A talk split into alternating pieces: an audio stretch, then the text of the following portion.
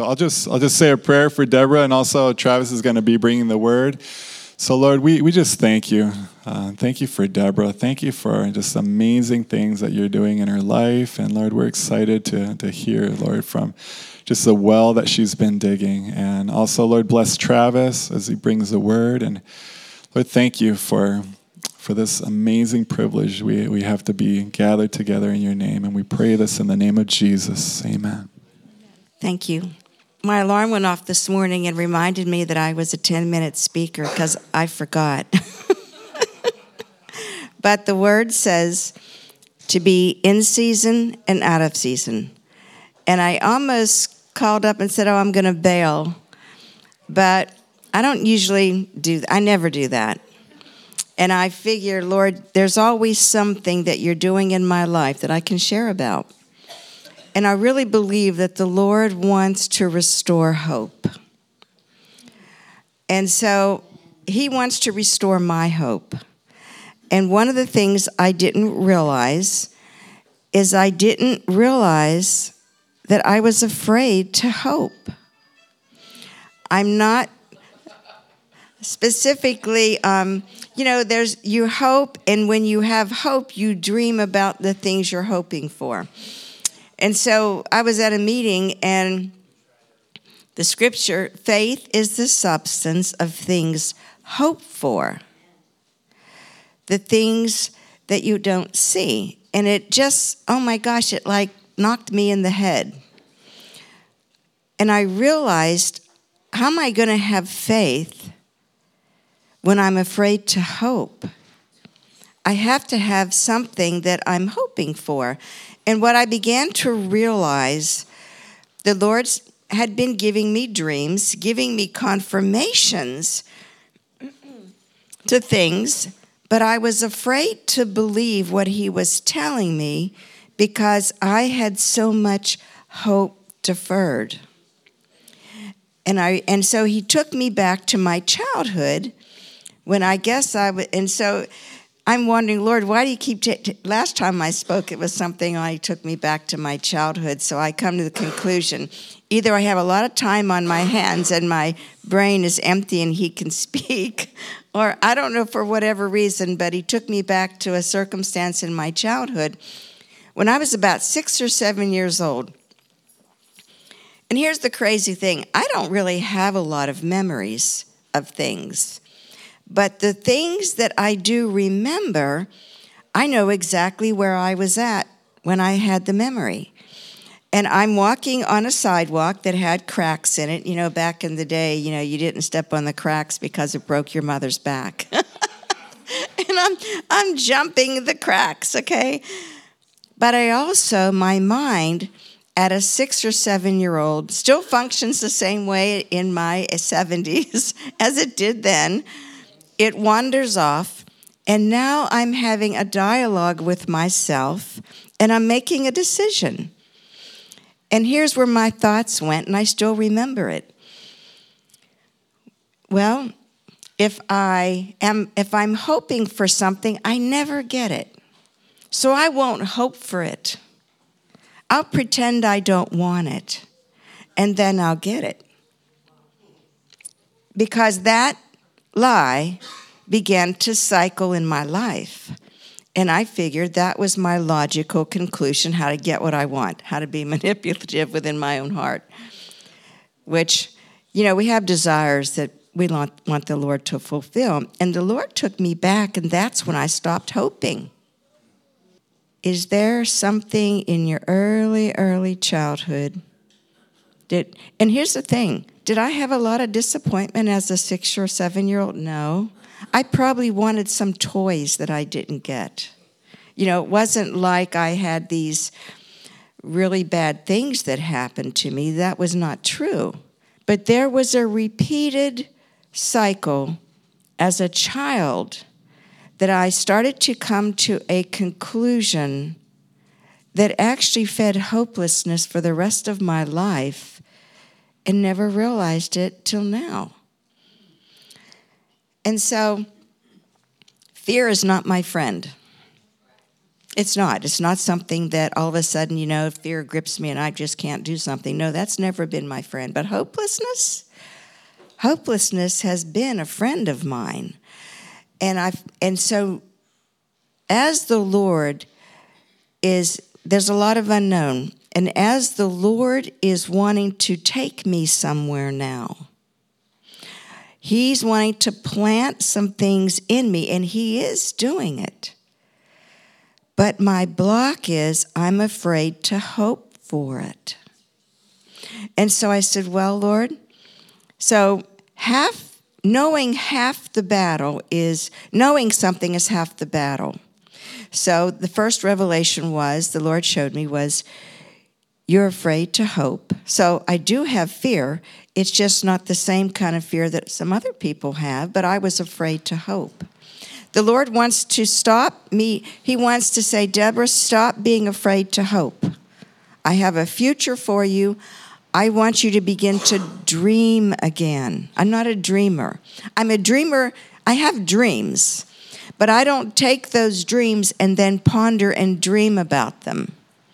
And, and I feel like he's saying to me, I want you to dream again. I want you to dream of the things that I'm I'm trying to plant these seeds in you, but your fear and hopelessness is not allowing them to take root.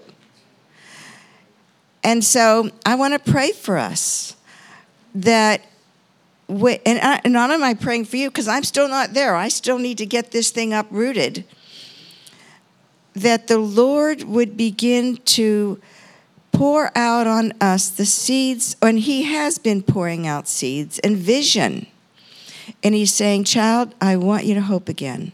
So, Father, I ask that I know for me, you want to uproot hopelessness because you really want me to hope in you again. And so, Father, anywhere among us where it's not even in a big lane, it might just be in one lane that you're where He wants you to have hope it's not everything in your life, but there's there's a future for you. And Father, I have a future. So Father, I ask, I just cut off all fear off you from the past. I repent, Father, as a child that I made a decision as a child and it was not what you had for me. And Father, forgive me for coming into agreement with hopelessness. And today, I break off myself and off your children this agreement with hopelessness. And I ask that you release the faith, which is the substance of things hoped for. That you will begin those dynamics that we will hope again so that you can release the faith for that hope. So, Father, give to us what we cannot do for ourselves but you are able to do far and above all that we can think, ask, or imagine. In Jesus' name. That's great. If you're not sure, I'll tell you that was good. That's important. That's very important. You know, God spoke to, to Abraham. He said, he, he brought him outside and he said, I want you to look to the north, south, east, and west and as far as your eye can see, I will give you the land. In God, we can only take land to the degree that we can see it, and hopelessness steals vision. Hopelessness brings a loss of vision. And the Lord definitely wants to restore that. And, and it is, the, the, the, you know, the promises that God has given us. Check this out.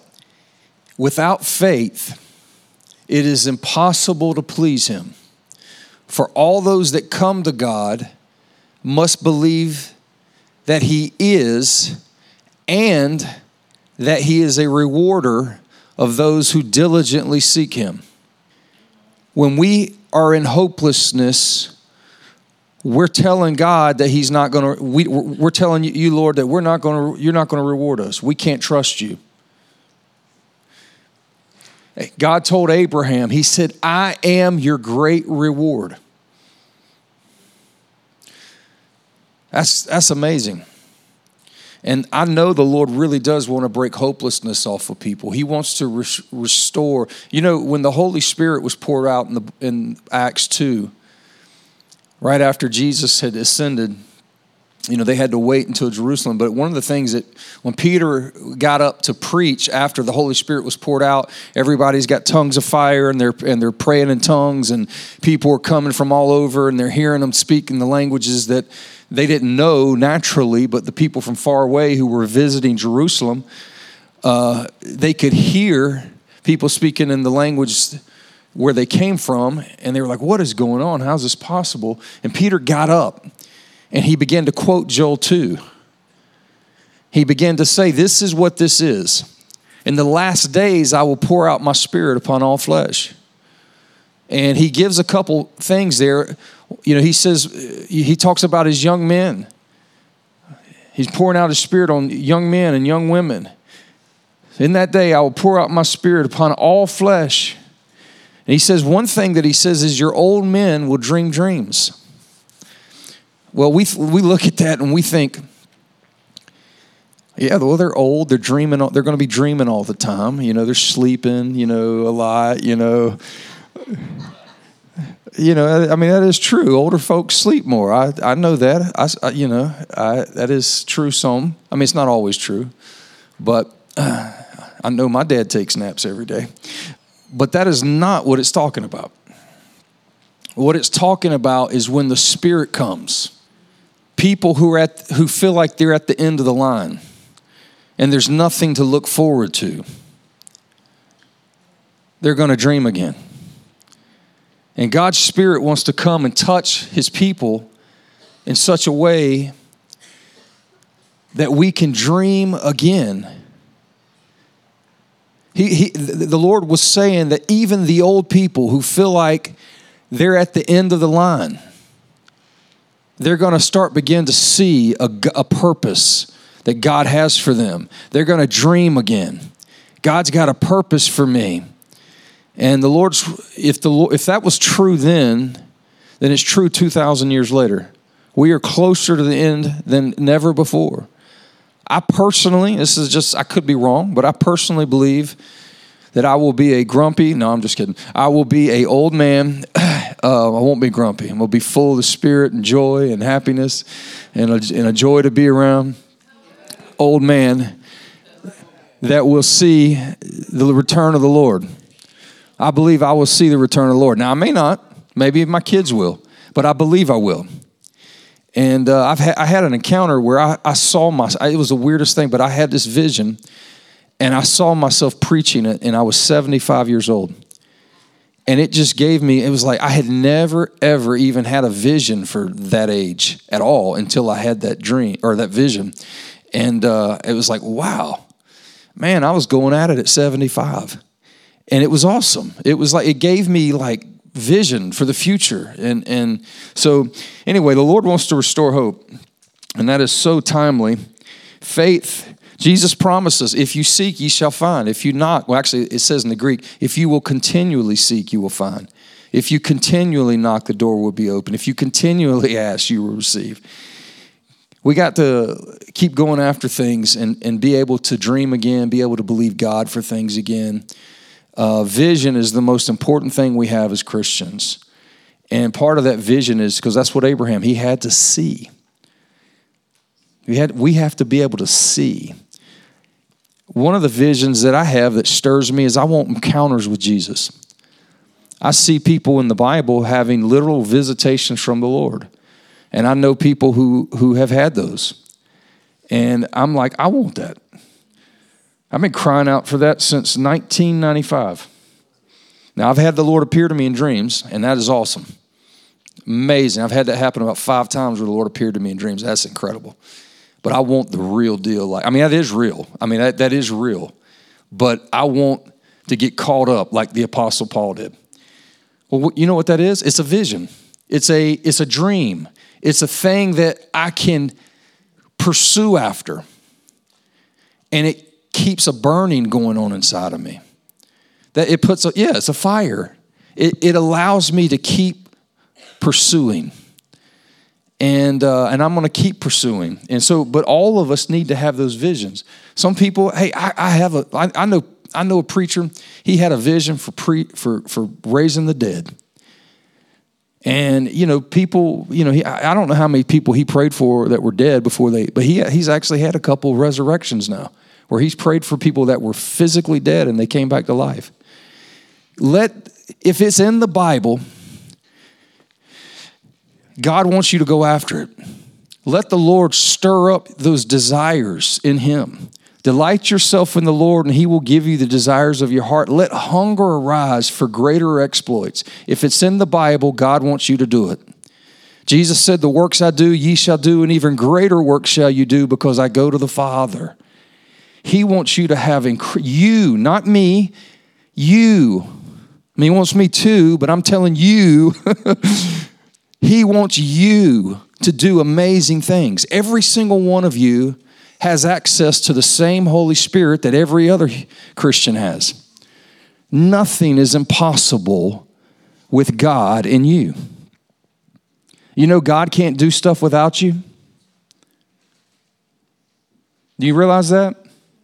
Now, He could have, but when He created us, He, in His own heart, because it was His desire, decided that the heavens are the heavens of the Lord, but the earth he has given to the sons of men. And he gave man authority over the earth.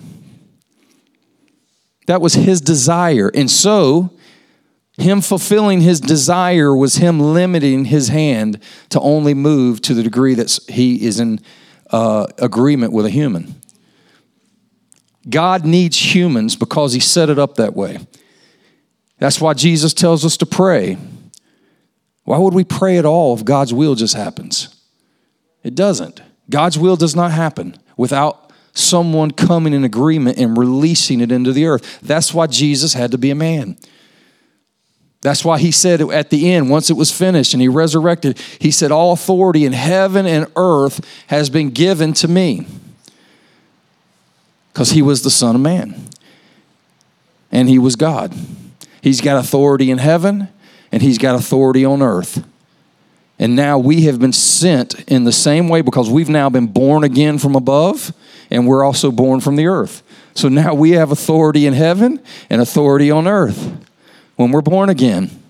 And God needs that because He set it up that way, which means you have a purpose and a destiny to release God in the earth. And only you can do what God has created you to do. God is so huge, so big, so beyond our comprehension that it will take all of us corporately to release the Lord's full heart in the earth. And it is time that the body of Christ begins to grow up, come up, and to become what they're called to be. Because the Lord's coming back for a bride that's without spot or wrinkle. And we're going to have to be walking in everything that God's called us to do. And so, all the hindrances and all the things that are stopping us, it's time to deal with that. It's time to get cleaned up. I've been seeking the Lord for really hard for the last year and a half, but really two years.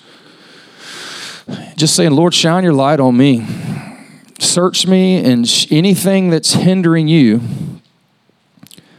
reveal it to me so we can so you can deal with it because I can't get, have I can't have the Lord deal with stuff in my life if I don't see it. As far as Abraham could see, he would give him the land. So I have to be able to see. So I've been asking for that, and it's amazing because when you start asking God prayers like that, Lord, show me if there's stuff that needs to get out of my life. It's like, dang, Lord, that's a lot. uh, but that's good. I used to get discouraged when the Lord would show me stuff negative in my life. He used to discourage me. Then I read something one day that just, it, well, I had read it numerous times, but uh, it just went off inside of me. Um, I, I, never saw this before. And uh, it, it's in, uh, I'm turning over to John chapter 3.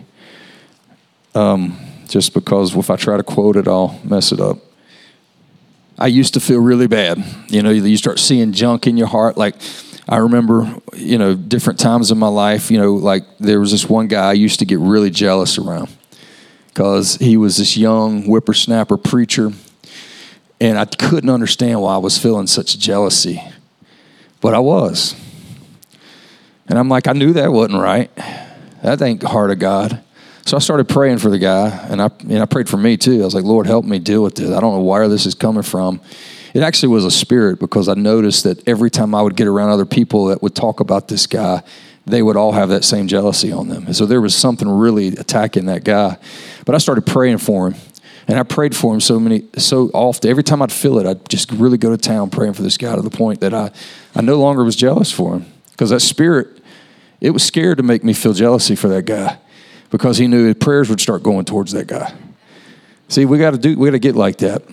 But you know, sometimes you'll see stuff. Selfish ambition was was one of my big ones. I was I er, when I was young in the Lord in my twenties. I didn't want to be, but I had so much selfish ambition. I wanted to be the man. I would never tell you that. But that's what I wanted. I really did. I wanted to be the man. But the only time you see that in scripture is when the prophet came to David and said, You're the man. and that wasn't good. that wasn't good. So I used to get really discouraged when I would begin, the Lord would begin dealing with things in my heart. I would begin to see things because I felt just horrible because I don't want to be that way. I want to be the way God wants me to be. But then I read this and, and the Lord highlighted this to me. This is the judgment that the light has come into the world and men love the darkness rather than the light, for their deeds were evil.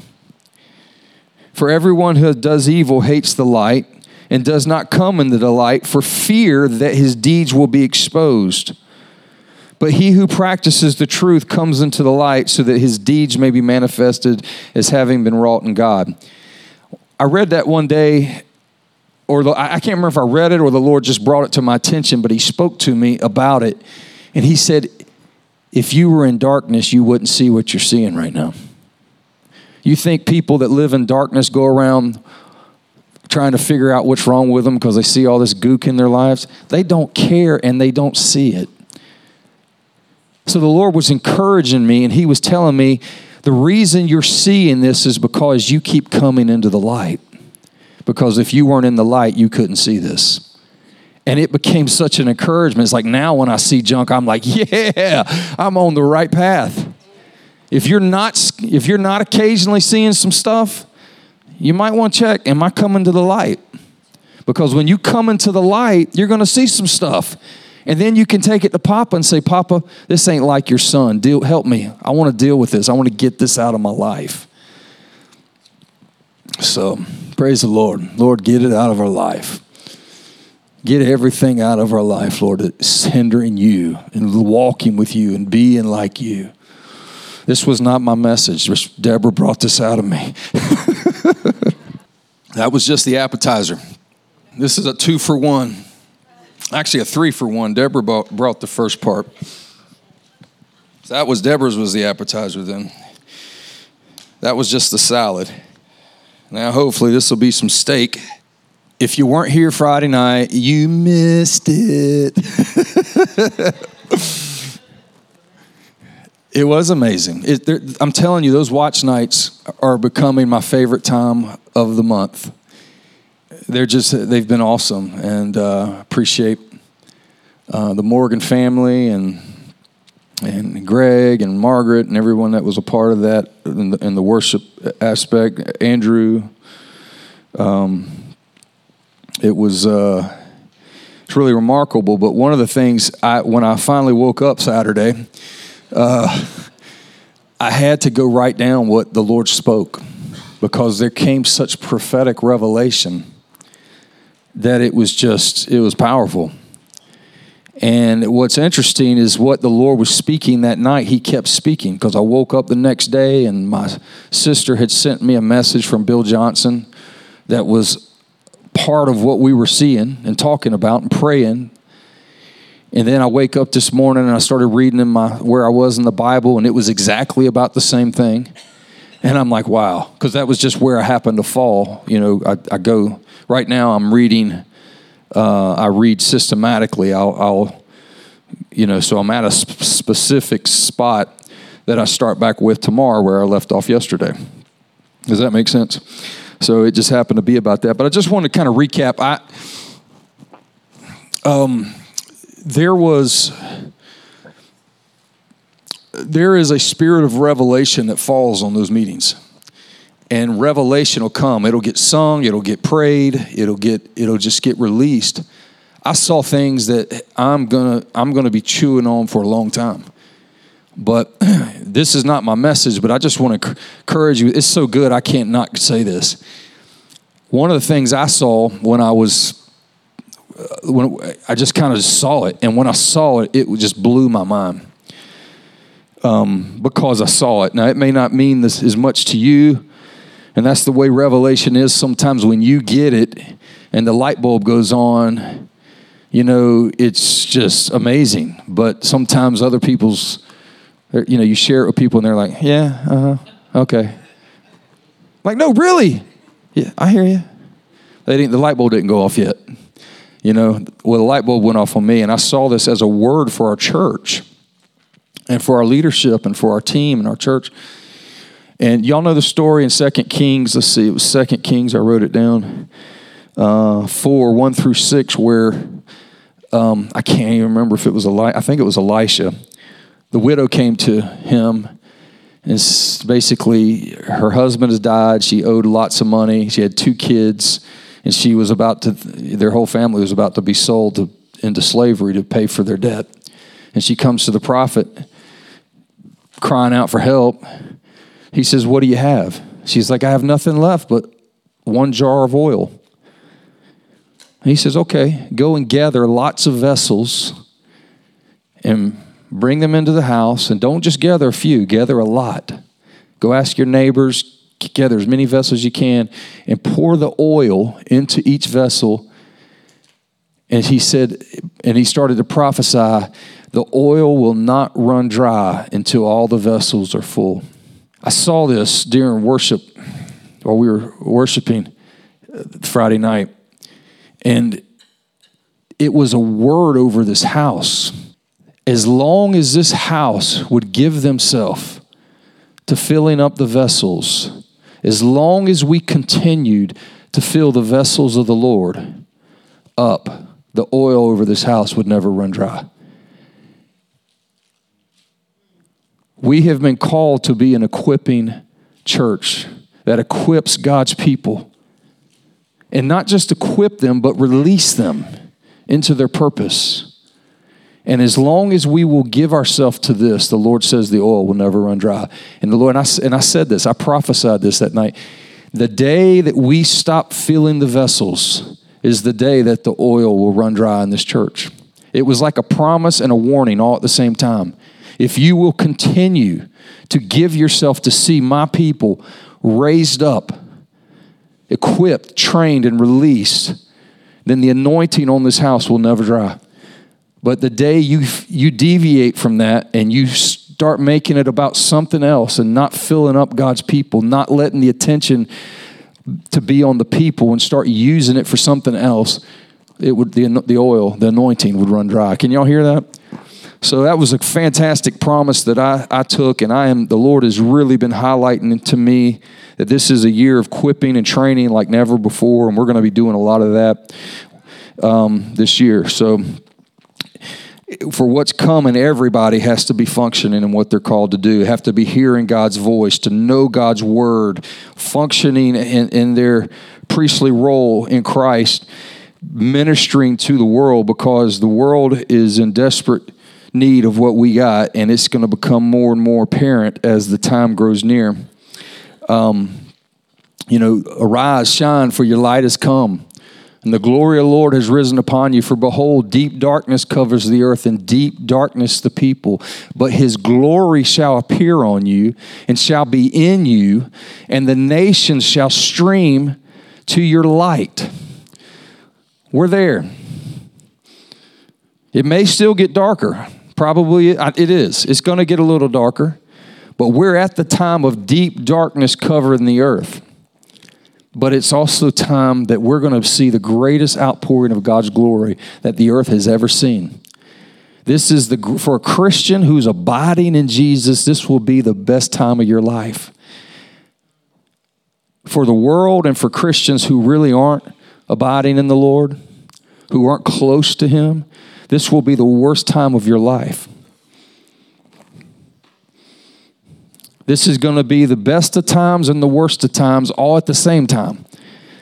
For the, wor- for the world, for Egypt, there will be darkness. For Goshen, there will be light. And it's going to be awesome. So we've got to do our job to get into his presence and to begin to see his glory released. And that kind of leads me into my message. Uh, what, I, what else I saw, I was, I started seeing this and singing it, but it was pretty amazing because uh, other people had gotten up and shared this. And um, if you want to have a finger on uh, Psalms 24, I think, I don't remember who did it first. I know Josh had a portion of that. And uh, what was that lady, Josh, that was, that was sitting in the middle that she comes? Debbie, she had she brought up and brought it forward. I had been I had sung it, um, didn't realize that it was Psalms 24 until after the fact. But I had, but I knew it was a psalm. I just couldn't remember where it was at. But, um, and so we were, we were praying, prophesying, and uh, this was what the Lord was kind of speaking. And I just want to give you a quick overview of what that was, and explain it a little bit. Tell you what Bill Johnson preached that was sent to me and how it applied to this because it was so good. It was so right on with this. And then what I read this morning, and then how that, and I'm going to attempt to do that all in a very short amount of time. So, Psalms 24. Um,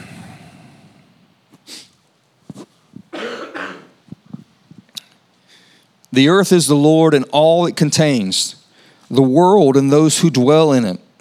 He who he, he has founded it upon the seas and established it upon the rivers. Who may ascend the hill of the Lord? And who may stand in his holy place? He who has clean hands and a pure heart, who has not lifted up his soul to falsehood, and has not sworn deceitfully.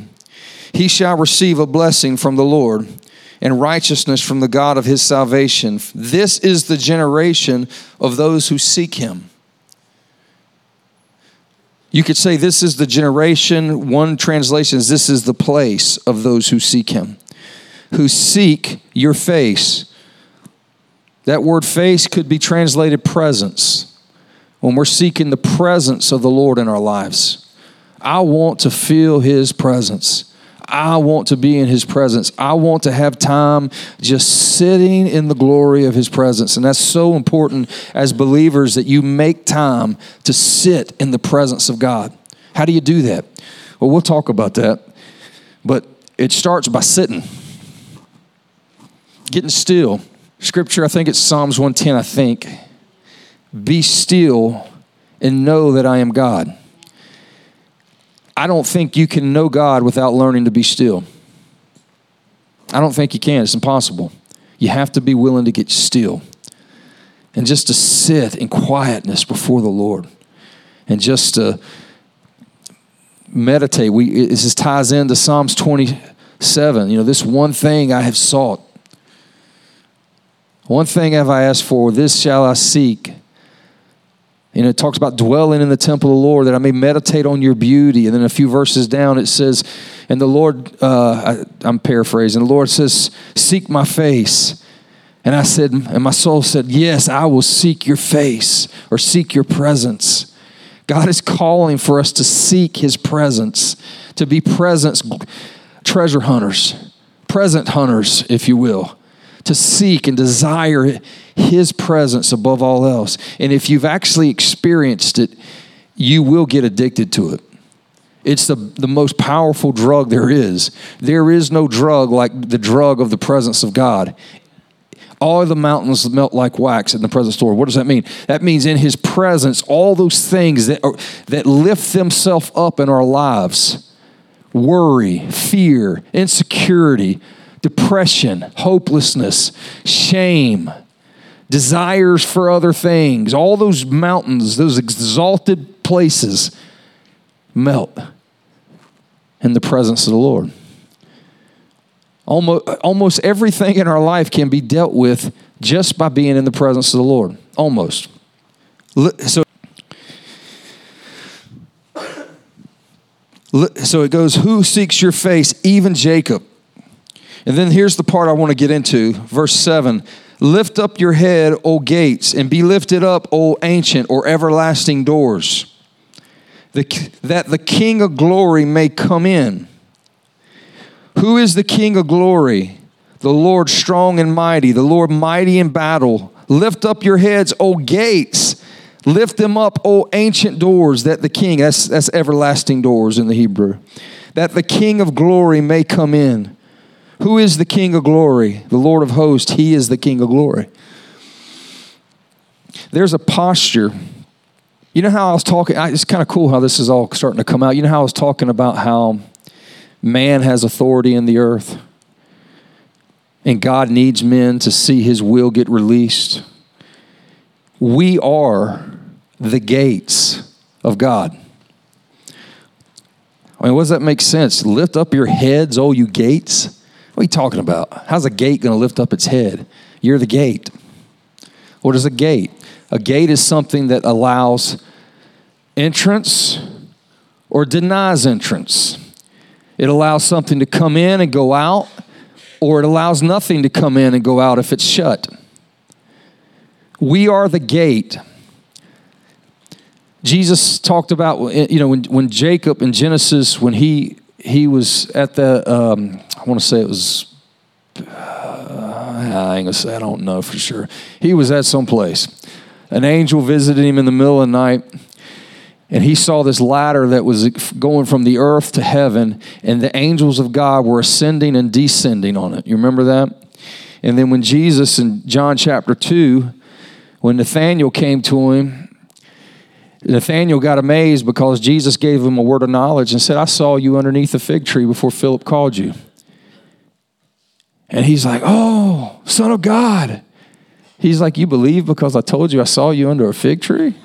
He's like, You're going to see greater things than that. You're going to see the angels ascending and descending on the Son of Man. What is that, what is that talking about?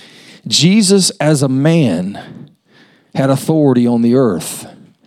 Jesus, as God, had authority in heaven. Jesus was the first gate. He released, he was the mediator between heaven and earth. Jesus brought heaven to earth. The angels could ascend and descend upon the Son of Man because Jesus made a legal transaction that allowed for heaven to now come and be fully released on the earth because a man was fully submitted to heaven, to the Father. And because of his submission to the Father, heaven's will was now perfectly released in the earth. And there was healing and miracles and the raising of the dead, the casting out of devils. Heaven came in, evaded earth, and the world has never been the same since because of one man the perfect one, the holy one, the Lamb of God. Now, here's the wonderful thing Jesus said, I'm going away. And he says, The works I do, ye shall do, and even greater works shall you do, because I go to the Father. And he said, Even as I was sent, so I send you. So you got to remember that. Jesus said that just as he was sent, so he now is sending us. Okay? Jesus was the gate that released heaven into earth. We're being sent to be a gate that releases heaven into the earth. Now, if you remember in Revelations, in the book of Revelation, um, people get offended when I put that S on there, so I'm trying to stop it. I'm like, come on, people. But you know a country boy can't do no better.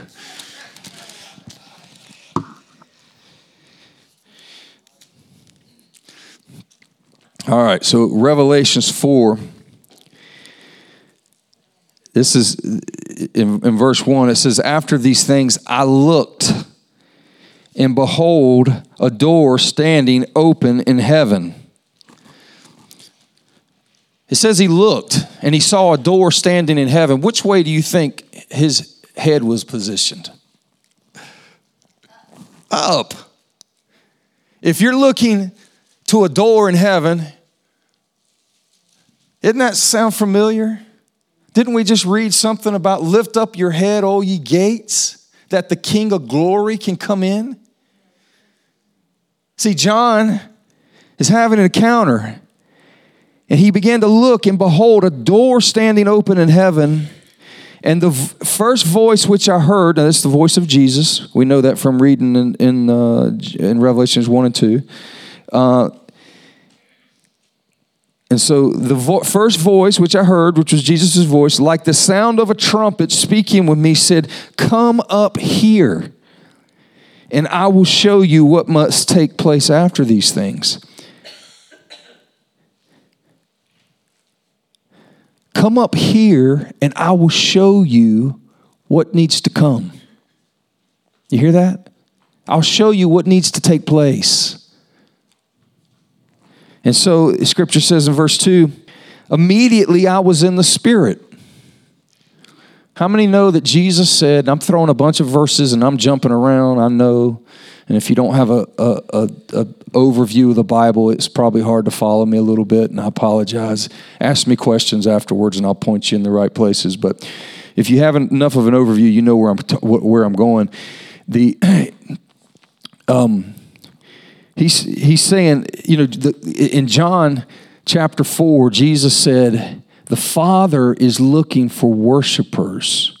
He's seeking it out who will worship in spirit and in truth. We worship in the spirit. When we're in the spirit, that's how flesh can't give God glory. The spirit is what he's longing for." That human vessels full of his spirit would begin to release worship to him, okay? So John immediately in the he looks up and he's in the spirit. Let me tell you something. You want to get in the spirit quick? Start looking up. Start looking up. Stop looking down. Look at all this stuff going on down here. Oh, you're earthbound. Look up.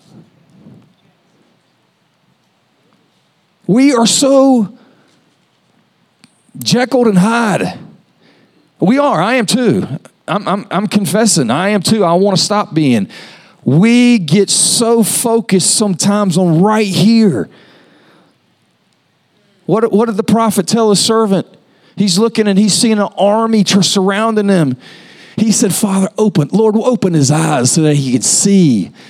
And all of a sudden, he saw angels all around them. His eyes were taken off of this onto this, and whoa, he wasn't worried anymore. Sorry, I just jumped again on some of y'all. I'm sorry. Uh, we've got to stop looking and drawing our data to process life with based on what we see going on around us. We've got to look up because when we look up, we're going to be in the spirit and things look different in the spirit. How do you know that?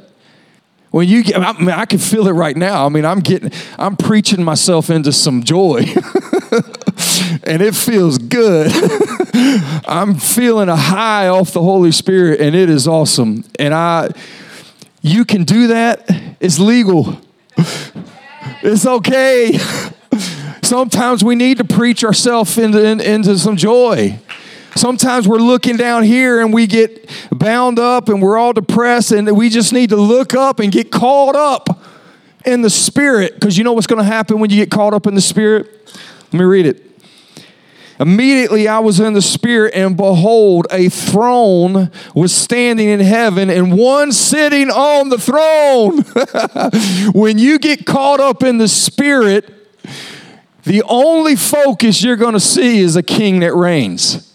He's king over financial problems. He's king over depression. He's king over sickness. He's king over loss. He's the king of glory. And when you look up, oh gates, and you see the king of glory, now he can come on in through your gate. We enter his gates with thanksgiving. We enter his courts with praise. When we begin to look up and behold the king sitting on his throne, all of a sudden, oh, I love you, Jesus. I love you. You are so amazing. Uh, when you get in the spirit, your eyes are going to open up and you're going to see him as he is. And you're probably going to fall on your knees or something's going to go on and you're going to get overwhelmed by the glory of who he is. And now that glory has come through your gate and now everything everything is different. Everything. Because I'm not seeing anymore sickness. I'm seeing the king, the healer. I see the healer. See, most of us, we spend our time looking at a problem and we stay consumed with the problem, and the problem rules, and it is the reason why there's no change because we didn't look up. We have got to see him as he is. And when we see him, we will be like him, according to First John chapter 3. When we see him, we are transformed into that same image. When we are beholding the Lord in the Spirit, the Spirit comes, then the glory of who He is gets released through us. And now, the whole thing, the whole dynamic, everything's changed. Everything. It is about what we are beholding. And we can't behold anything different if we don't learn to look up. We've got to learn to look up. I have got to learn to look up. You know, lately I've been looking down. I got some I got some issues going on. I don't talk about them a ton. I mean, I, I don't mind telling any of my junk. I don't. I don't. I, I am an open book for the most part. You're going to get the good, bad, and the ugly from me. Sometimes I probably say more than I should, but I would rather be a transparent, transparent person than to err on the side of not letting people see my weakness, because I got a lot of weakness, and I think that's true for all of us. And we put preachers on pedestals sometimes, and we forget they're just people. They're just people that happen to step up to a pulpit and the Spirit of God comes to speak through them because He wants to touch y'all. And then people think it's the person. No, it's not the person, it's the anointing that teaches. It doesn't matter who's standing here. It just needs to be somebody that God sent, and the presence of God's going to come through them, and they could be having all kinds of junk in their life. I've seen some of the most incredible power get released through people who've got so many issues. God uses donkeys. He still rides donkeys. Y'all should all feel encouraged now. we are just a bunch of donkeys, but I've been going through some stuff. I've had things that look like God is not answering His word. And I've started looking at the waves and the wind. Just like Peter, he comes out on the water. He, he says, Jesus, Jesus comes to Peter. They're all in the boat. There's a storm going on. Jesus is walking on water. He comes up to the boat, and Peter says, If that's really you, Lord, tell me to come to you. What's he going to say? Well, it's me, Peter, but don't come. He didn't say that. He said, Come. Peter steps out of the boat, and now the water was as firm as ground for as long as he kept his eyes on Jesus. But we know the story. Peter began to get distracted, and his eyes got off of Jesus onto the wind, the waves, the storm, and the scripture is very clear about it. When he saw the winds and the waves, he doubted and began to sink. And he cried out to Jesus, and Jesus had to pick him up because he sank in the water and walked him back to the boat. He said, Why did you doubt? You know why he doubted? The same reason we all doubt. Our head wasn't lifted up we were walking around like this Woe is me. God don't love me. I got trouble. I got things going on and I don't know what to do, and God ain't helping me. Man, why ain't you coming through, God? I hate that crap. I know I'm guilty of it, but man, what a that's self-pity. That's so horrible. He said he would never leave us and never forsake us. Did he mean it or not? If he meant it, then what that means is what you're going through has a purpose in your life and so start trying to see what's the purpose of this? What is God trying to use this to cause Christ to be formed in me? How can I use this like the eagle that flies into the storm at right angle and when it hits those winds it just gets elevated even higher? Only bird to do that. We're called to soar like eagles. We have got to learn how to embrace our trials and begin to hit those things with an attitude, the right angle, to where those trials launch us into a higher place. If you're in a place that nobody can help you but God, praise God, you're about to see a miracle. Everybody wants a miracle, nobody wants to need one. We have got to begin to look up. Now, when we begin to get our eyes on Jesus, it releases something out of us where we can now bring heaven to earth. And I, Bill Johnson brought something up that I just amazing. In Isaiah 60, which I've read the scripture, I've even used it to help me interpret some dreams I've had, but I never put it together like he did um, in, in, what I'm about to share with you. But in Isaiah 60, 18, let me turn there. Um, Isaiah.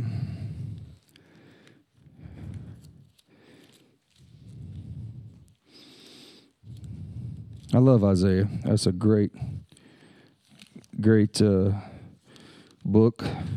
Incredible promises and prophecies about the Lord. Joel's probably thinking it's not Isaiah. Was it Isaiah?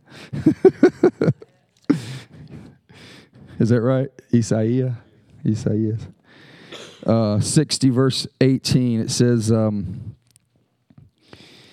um, Violence will not be heard again in your land, nor devastation or destruction within your borders, but you will call your walls salvation and your gates praise.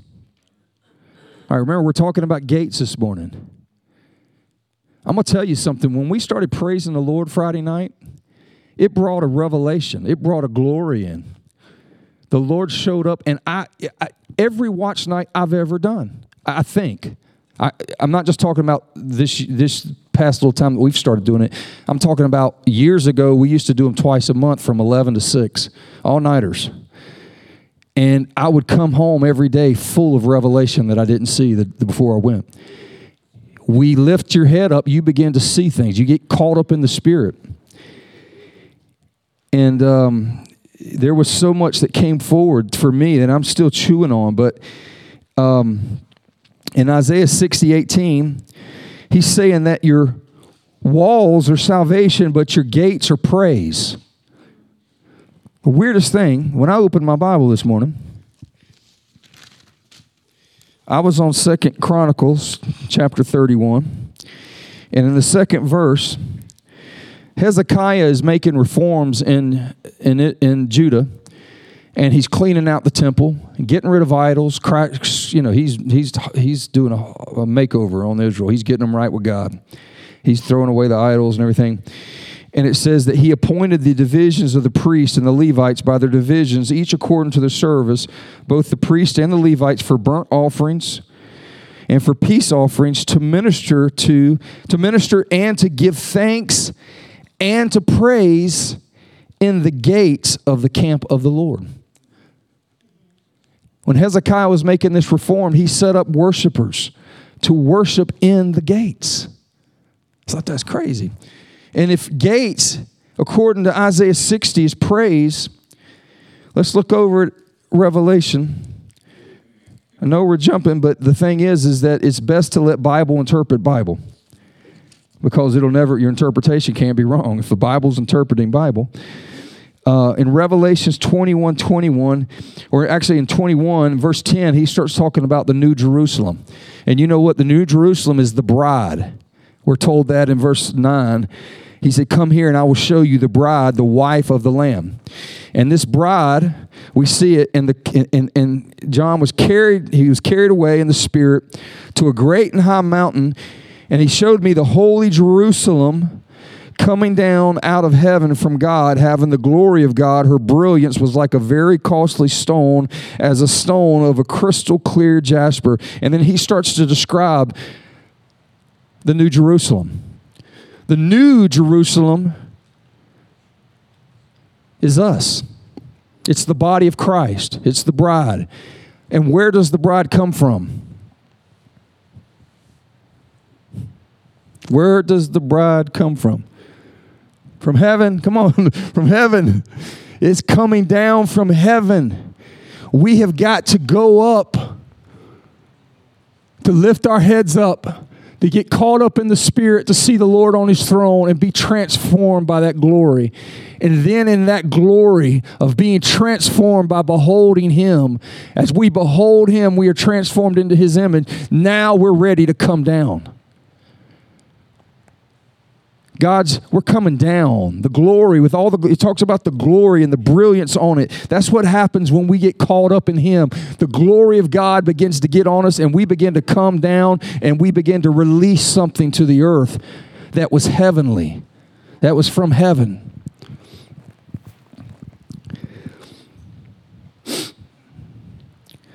Well, you come down to verse 21 and it's still talking about this, this the New Jerusalem, which is a square, and it's got 12 gates on it.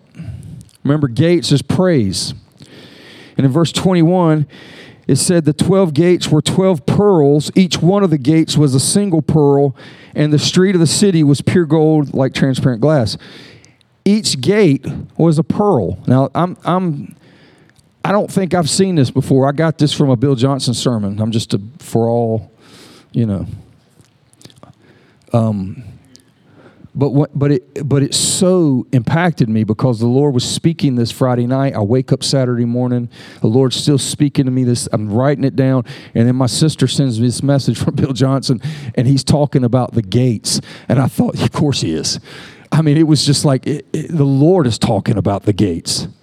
But this, but Bill brought this out, and this is amazing, and I know it's the truth. What is a pearl? How does a pearl form? Irritation, pressure, right? The praise that is produced through irritation, or should I say, the praise that is given through irritation. That is the praise that means the most to God. And there are times that when we're going through these difficulties, we're going through things, but we stop to say, I don't understand. I may not know what's going on, but I trust my Father. And Lord, I worship you right now. I'll never get this chance again to worship you the way I have right now. Whatever I'm going through now, I won't have to go through it in heaven. This is my only shot to worship you and praise your name in the middle of misunderstanding or, or no understanding, or to worship you at loss, to worship you when things are painful. You know what you're doing? You're producing a pearl. That's, that's, that's, that's the pearl, that's the gate of God's kingdom. It's the gate. And when we learn to worship in the midst of our difficulties and all the things we're going through, we're actually we're producing something so beautiful and so wonderful to the Father, but at the same time, you can't outgive God. It's going to produce something in your life too. And so, I want to encourage us because I think God's encouraging us. He was encouraging me.